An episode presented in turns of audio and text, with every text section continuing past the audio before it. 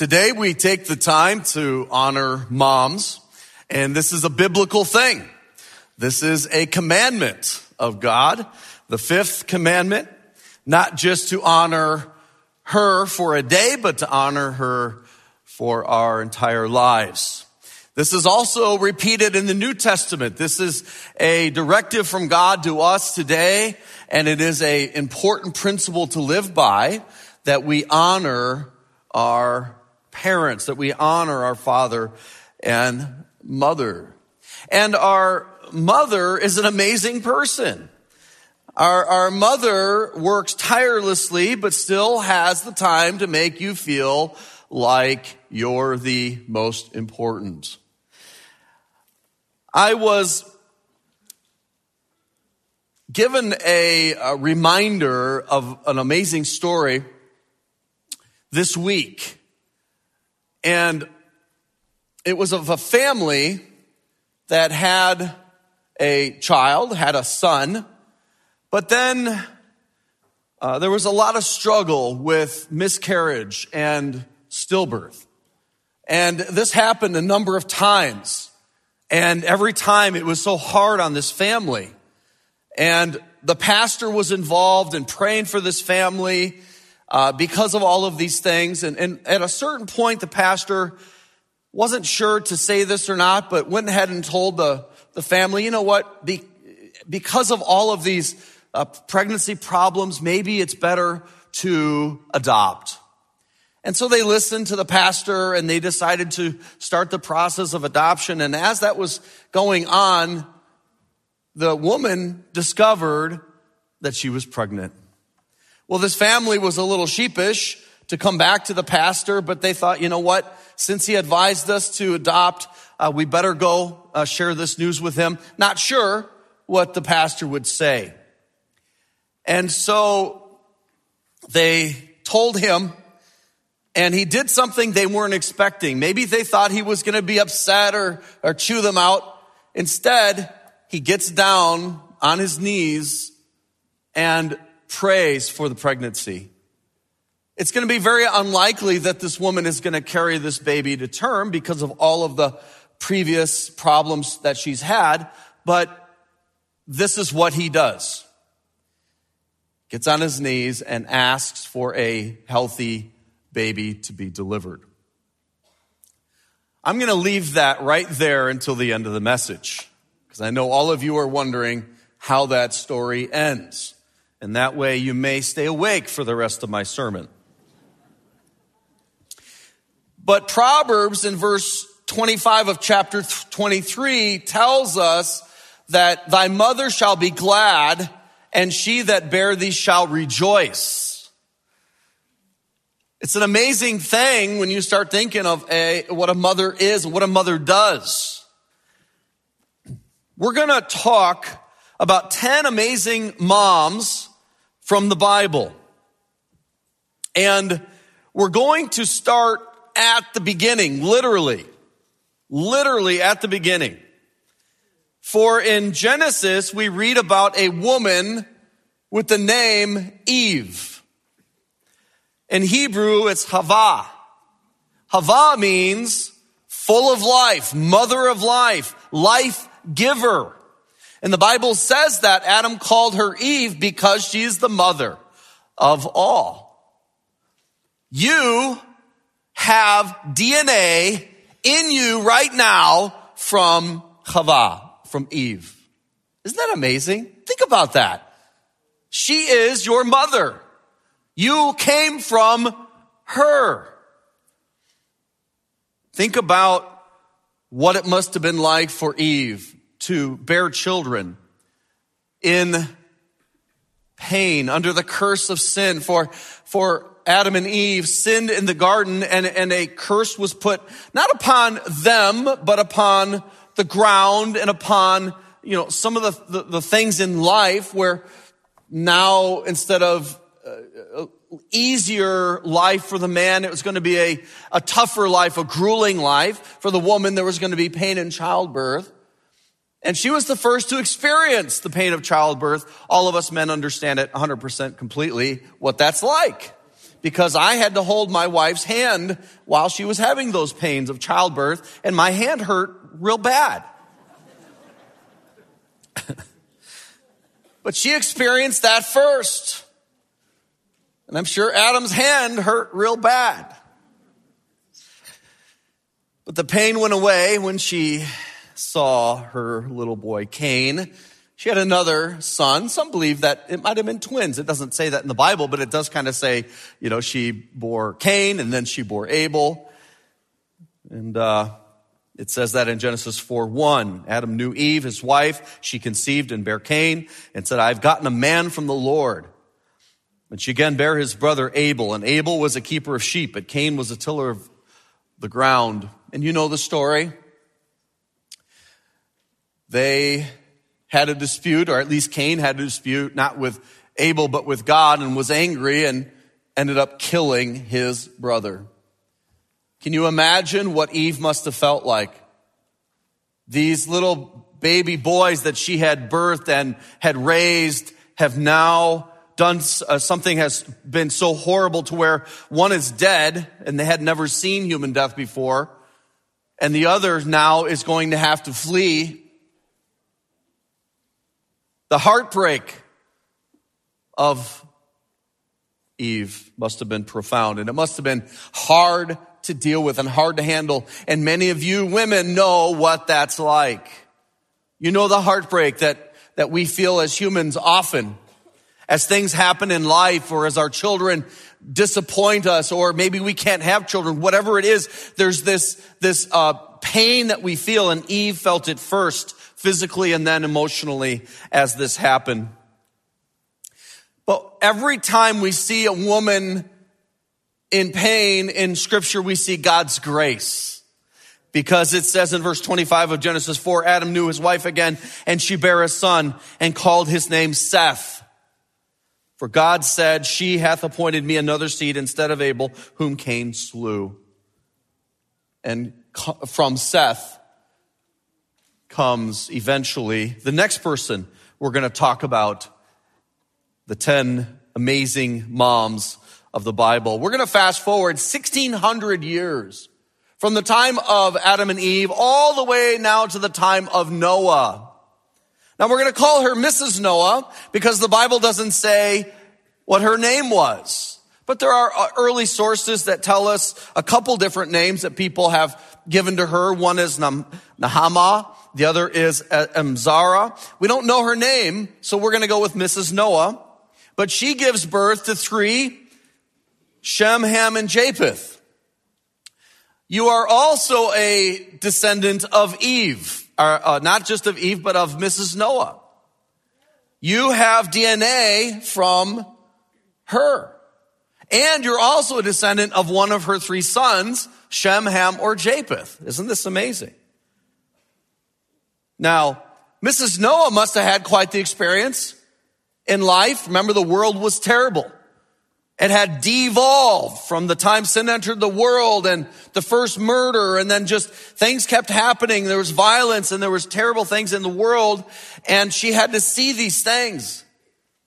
She was part of a righteous family. Her husband was righteous from the line of Seth.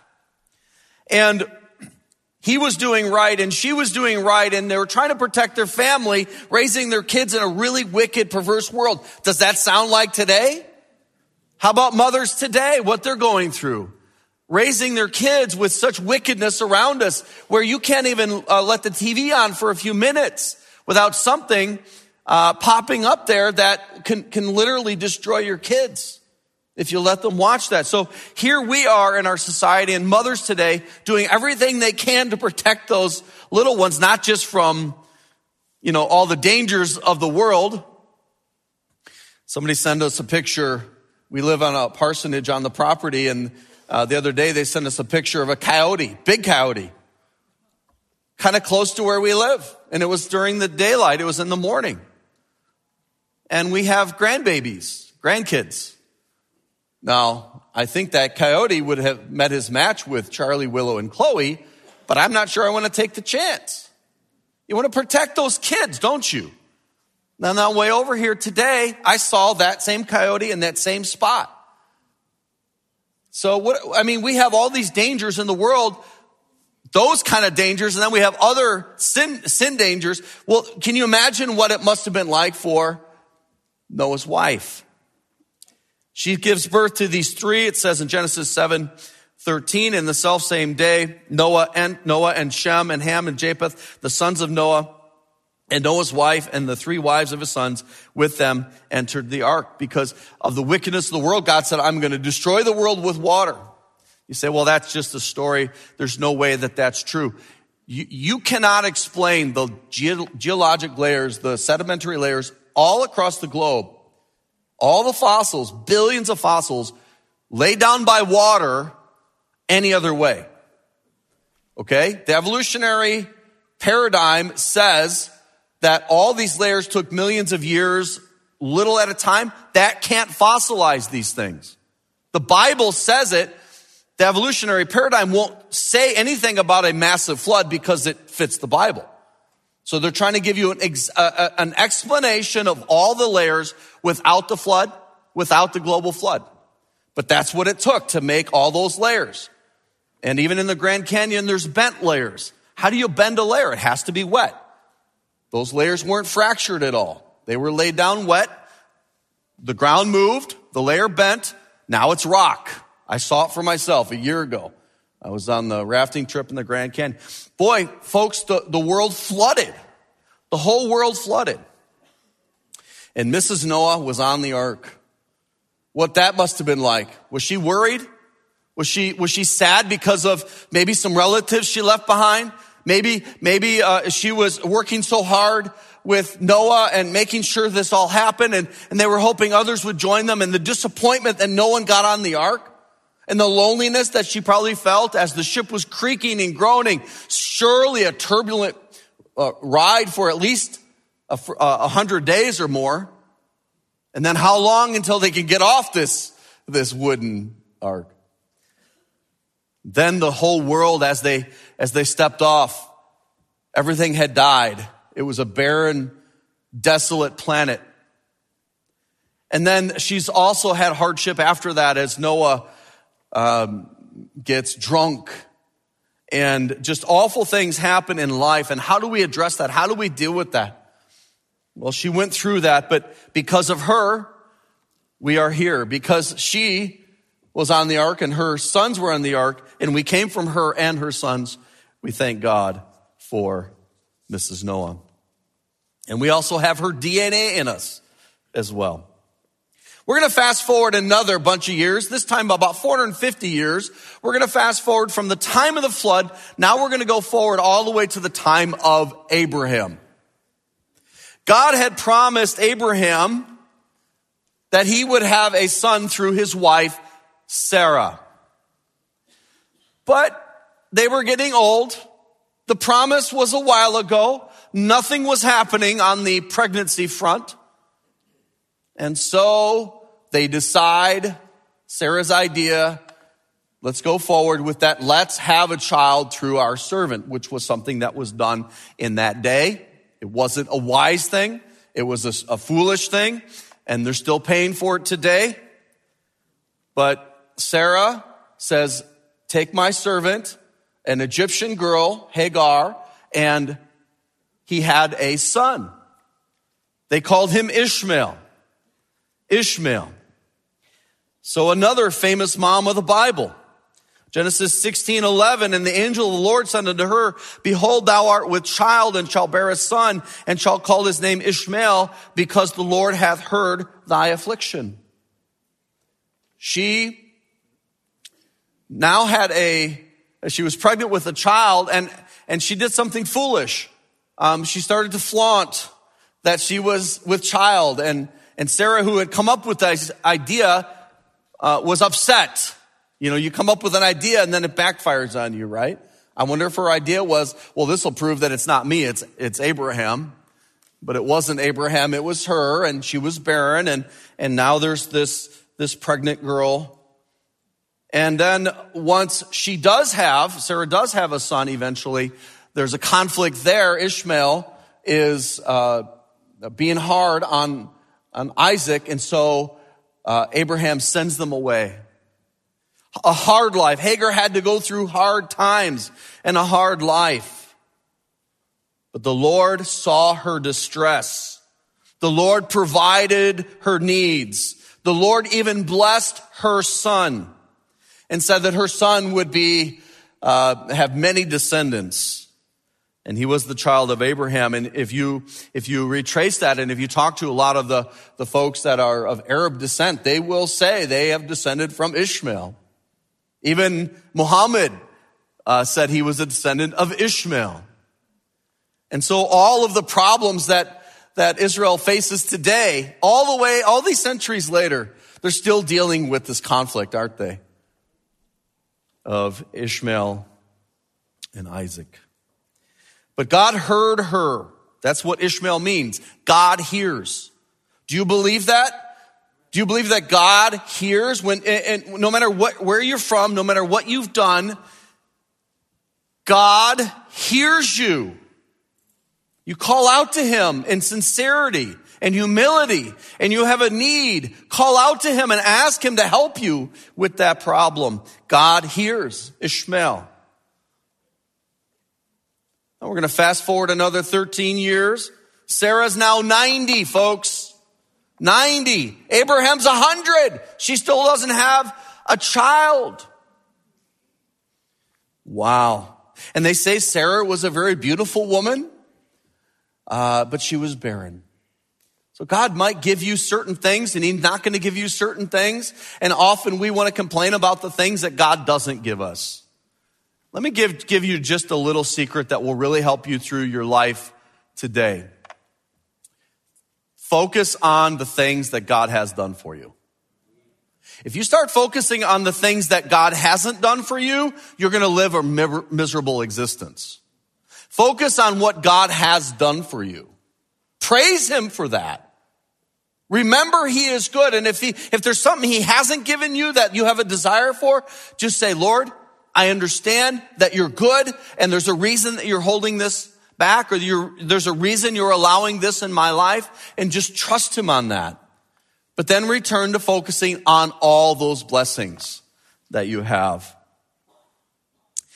And so a barren Sarah at ninety laughs at the thought as God reiterates the promise to bless them with a son who will have many descendants, who will bless the whole world.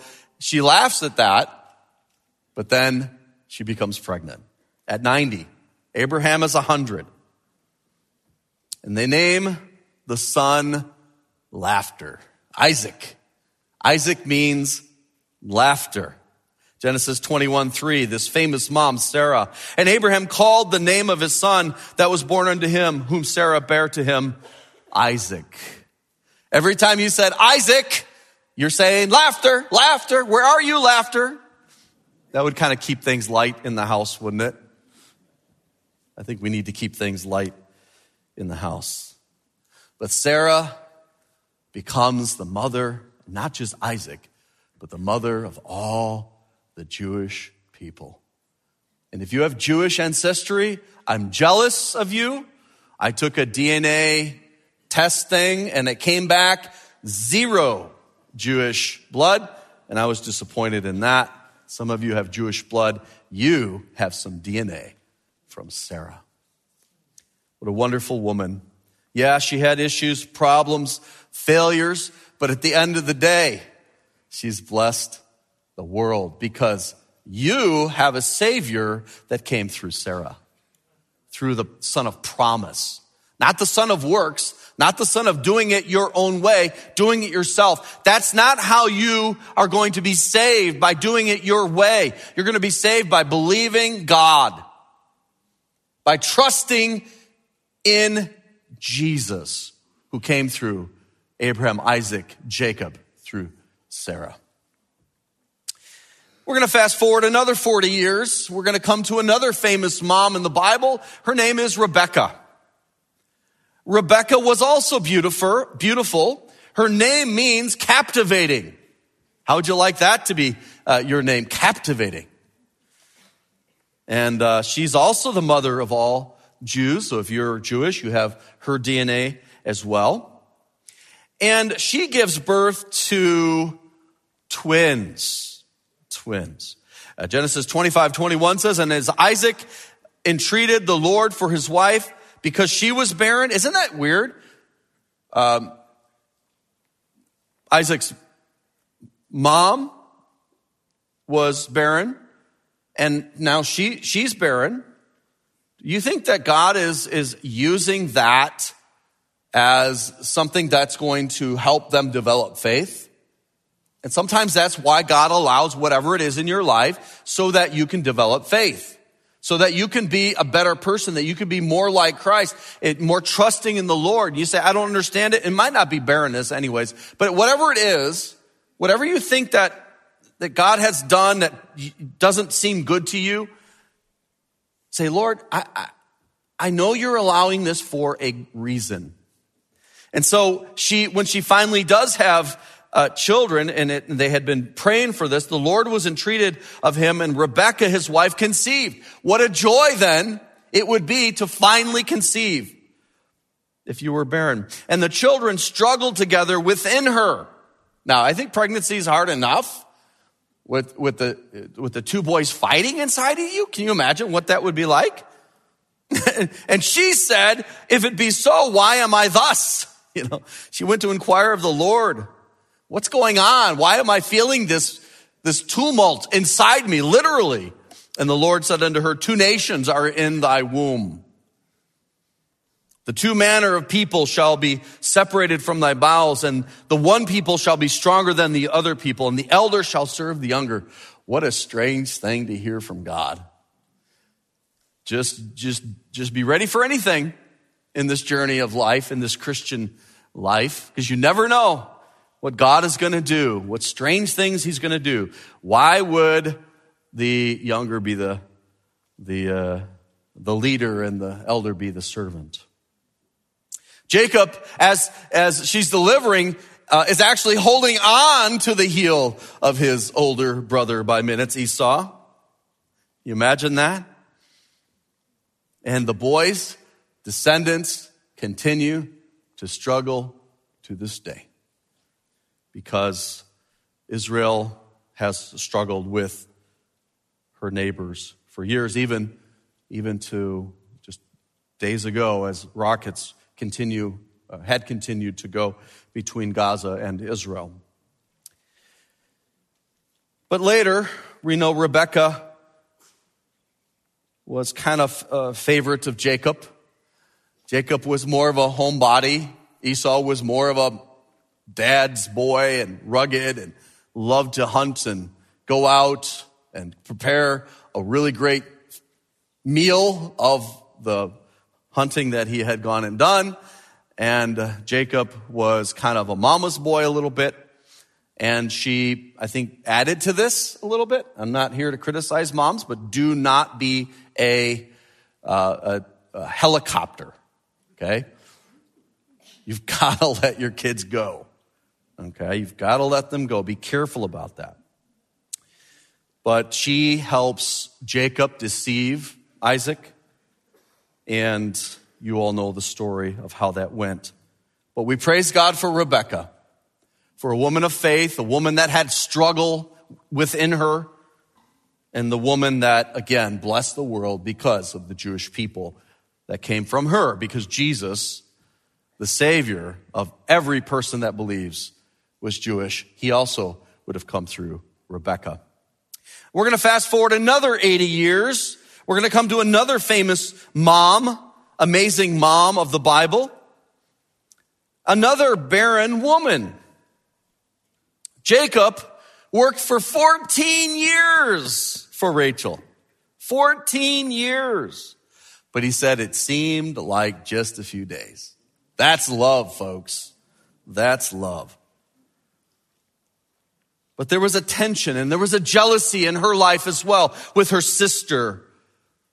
Her sister was having children and she wasn't having children. And, and, and th- that's another hardship and a heartache for Rachel. But then finally, Rachel gives birth. Genesis thirty, verse twenty-two, and God remembered Rachel, and God hearkened to her and opened her womb. And she conceived and bare a son and said, God hath taken away my reproach. What does that mean? Well, in that day, it, it would seem like, like God was doing something against you if you couldn't have children. And that was the culture and that was the idea. And so it was a, it was a shameful thing. So she bears a son. She calls his name Joseph and said, the Lord shall add to me another son. Isn't it interesting how they named people in the Bible? Joseph. How many of you have thought of the name Joseph, which means God will give? And as she's had this first son, she's saying, God will give me another son. Joseph, God will give. Now we know Joseph was very famous in the Bible. He was the reason that um, Israel grew and flourished and saved the world from a famine, and, and uh, just an amazing man. So that must have been a delight, and he was a delight for his father, Jacob. And then it came time for Rachel to have another child, a second son. It says in Genesis thirty-five sixteen, and they journeyed from Bethel. And, and how would you like to be traveling when you're uh, great with child? We know Mary later would travel in that same region, great with child. But here is Rachel. And in the very place that Mary's going to have Jesus, hundreds of years before, it says in Genesis thirty-five sixteen, they were a little way to come to Ephratah, Ephratah, and Rachel travailed and had hard labor. There was a problem. There was a medical problem with this delivery, and this, this labor was, was going bad. It, and it came to pass, verse seventeen, when she was in hard labor, that the midwife said unto her, fear not, thou shalt have this son also. And it came to pass, as her soul was in departing, for she died. She was literally dying as she gave birth to this next son. She called his name Benoni, which literally means son of my sorrow. But his father called him Benjamin, Benjamin, which means son of my right hand. Now that's not just a coincidence. She says, son of my sorrow. Jacob says, son of my right hand, and then later, a descendant of Jacob would be both. Jesus, the son of my sorrow. God the Father saw his son dying on the cross, becoming sin, separated from the Father, crucified, and then the resurrection, son of my right hand, for Jesus is today at the right hand of the Father, in the same place that Jesus was born. Rachel, another amazing mom. Yes, she gave her life to deliver her son. We're going to fast forward two hundred more years, and we come to the children of Israel now in captivity. J- Joseph had, had brought them all to Egypt. They had grown into this big nation. It had scared the, the Pharaoh that didn't know Joseph, a new Pharaoh, and they started to persecute and be hard on the children of Israel as they lived there in Goshen and were prospering. And so the Pharaoh decided to try to kill these baby boys. But there was a woman by the name of Jochebed that said, no, I will not obey the government if that means the death of my child. I will protect my child. I will put my child into a basket and put him in the river, and my daughter will watch. Exodus six twenty, and Amram took him Jochebed, his father's sister to wife, and she bare him Aaron and Moses. We also know that she bore Miriam, the, his sister, their sister. And the years of the life of Amram were one hundred thirty-seven years.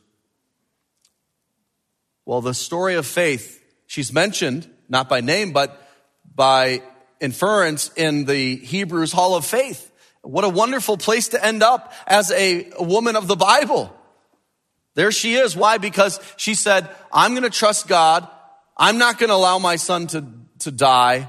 And then that little baby And that little basket in the bulrushes is noticed by the daughter of Pharaoh, raised up in Pharaoh's house, spends time in the wilderness, comes back, and is used by God to deliver the people from slavery into freedom because of a godly woman named Jochebed. We're going to fast forward two hundred more years. I know we're taking a, a zoom through time today. And we come to, now Israel is in the land.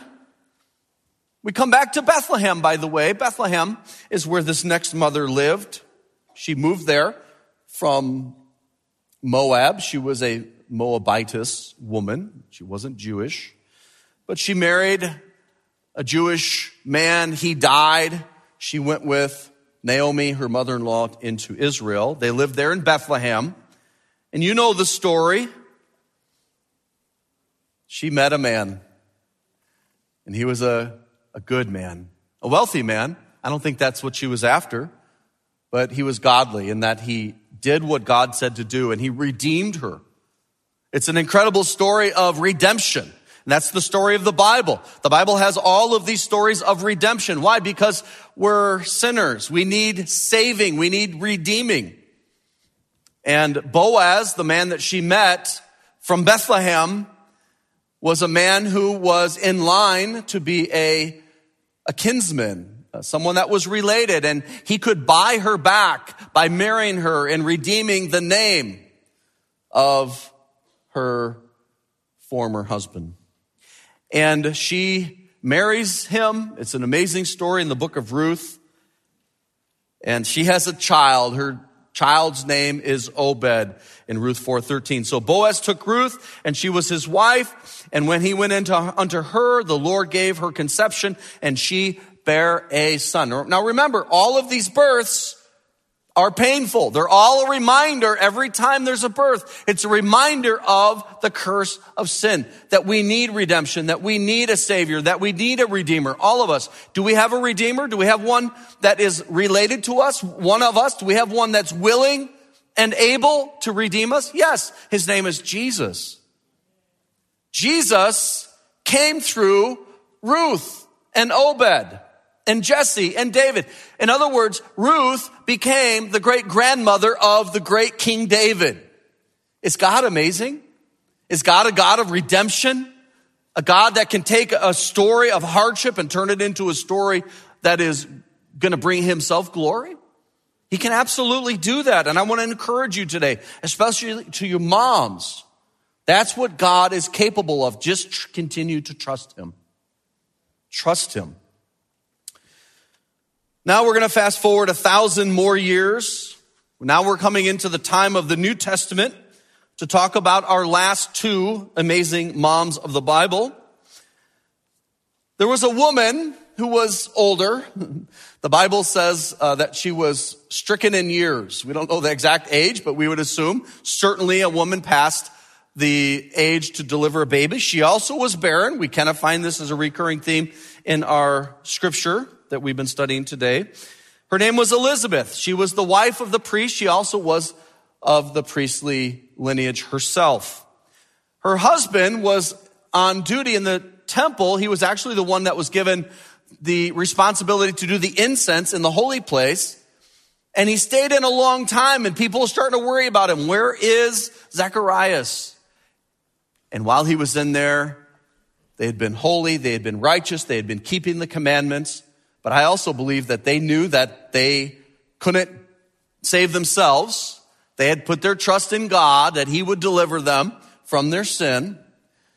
And while he was in there, an angel appeared to him, the announcing angel, Gabriel, and tells him that Elizabeth, in her old age, and he is in his old age, is going to have a son.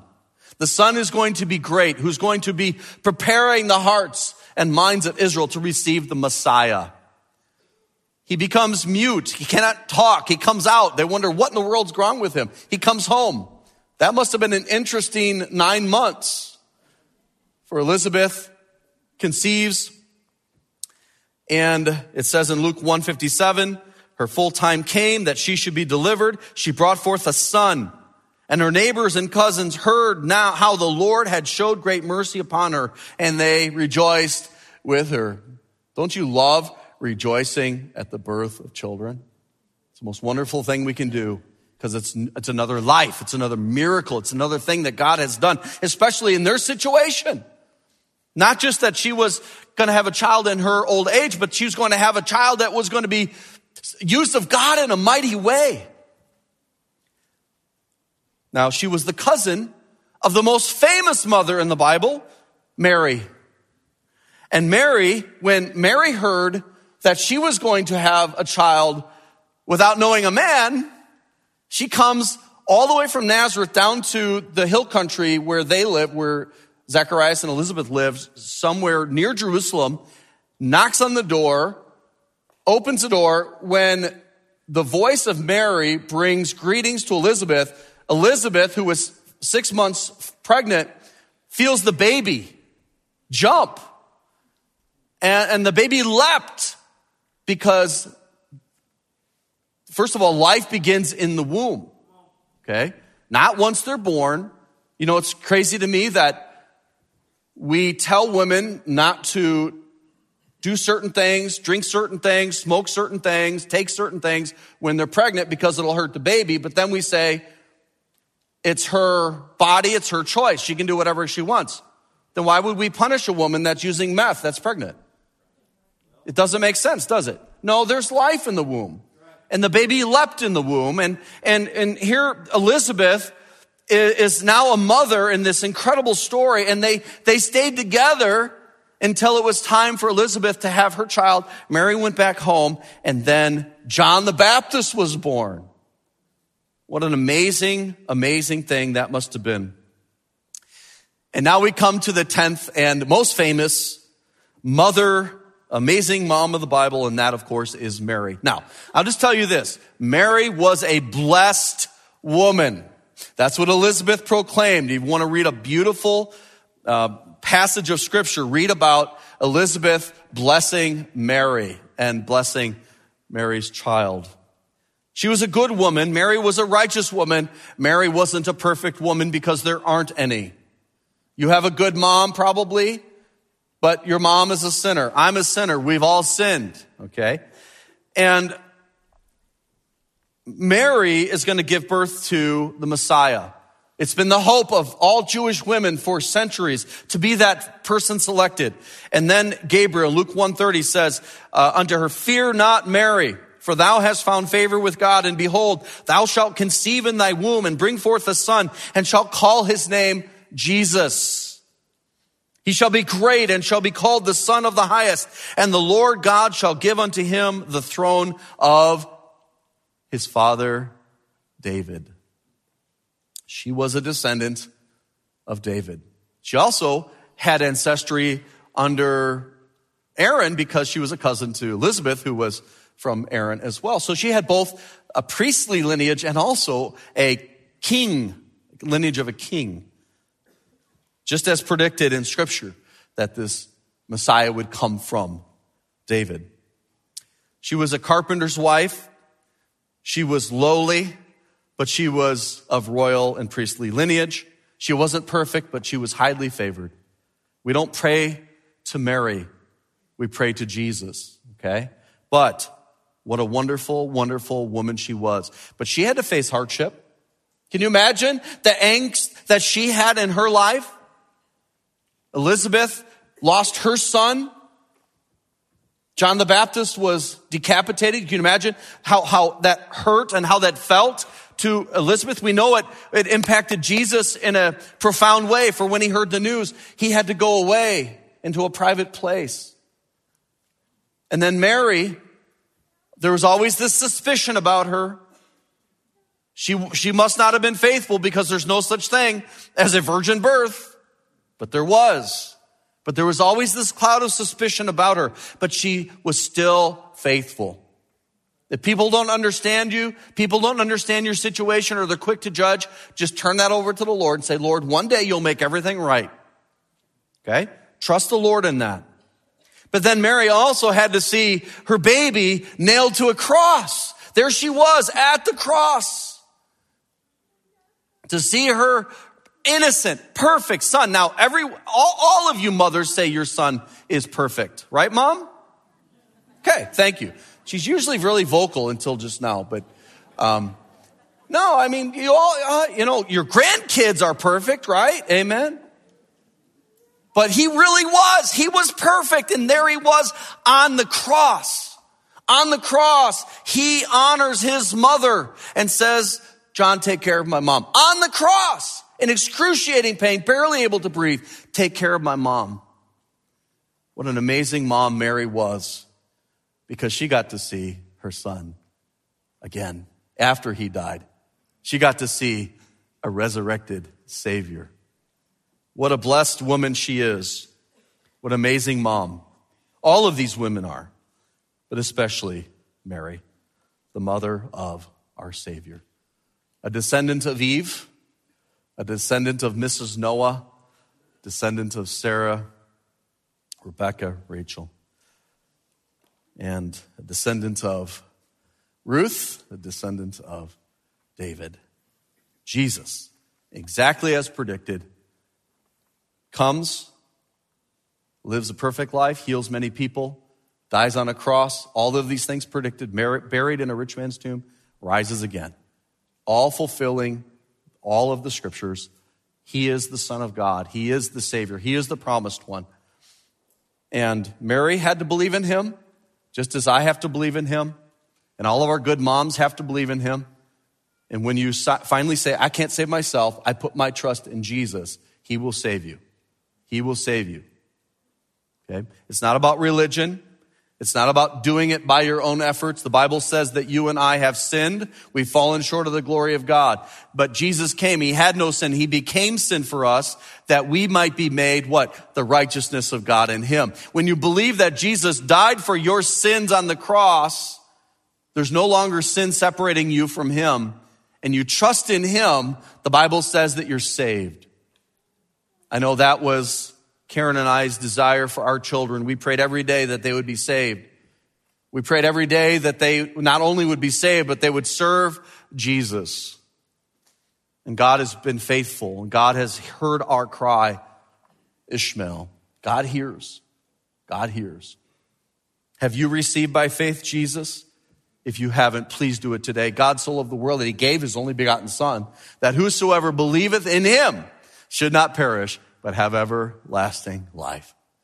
That's the good news. That's the hope of salvation through Jesus. Let me end with the story I started with. In our radio program, we take my messages and we play it over two days. So those of you coming in to this day on the radio, you don't have any idea what I'm talking about. So let me set it up again. There was once a family that came to the pastor after having a lot of miscarriages and, and stillbirths, uh, to tell him, after he had set, suggested adopting instead of having more children, that she's now expecting. Instead of scolding them or being disappointed or shaking his head, he drops to his knees and prays for a safe delivery.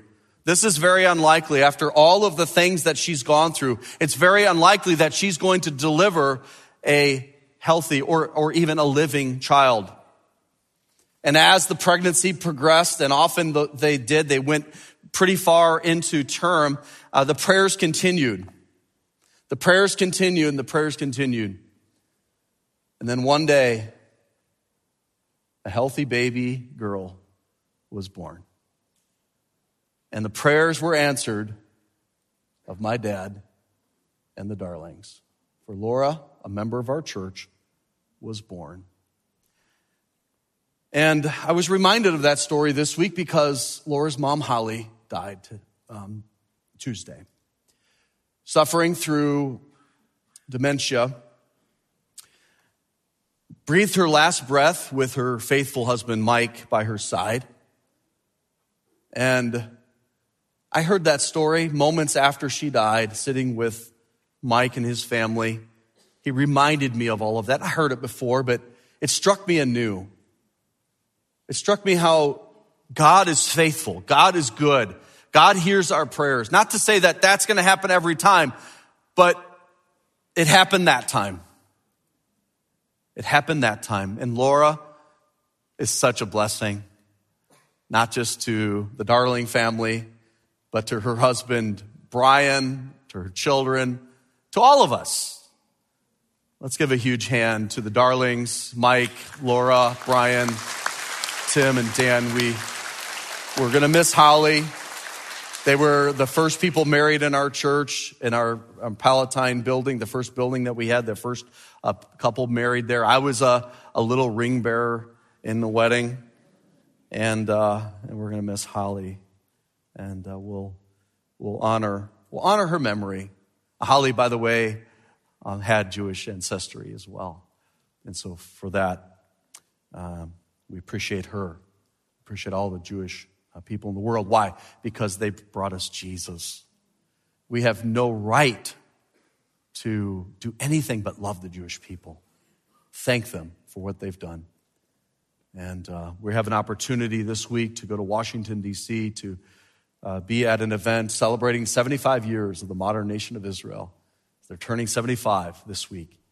And we'll be at a an event with uh Uh, some people in, in D C celebrating that, a couple events there. We love the Jewish people and we support the Jewish people. Have you put your faith in Jesus? If you haven't, you can do it today because he died on a cross for your sins. He didn't have any sin. See, the sin nature is passed down by the Father. That's our contribution, you know. We, we don't have really a whole lot to do with this uh, children being born. Uh, we actually contribute to them in their sin nature, but there was no human father of Jesus. He was conceived of the Holy Ghost. So he was one of us. He was a human. Remember, the kinsman redeemer had to be related. He had to be one of us, but he could not have sin. He wasn't born with sin and he never sinned. He died on a cross for our sin. And if you'll trust in him, you'll be saved today, tomorrow, and forever. That's the good news. That's the hope that we have in Jesus. Born of a good woman, but a woman that also needed a Savior, a Redeemer. We thank God for mothers.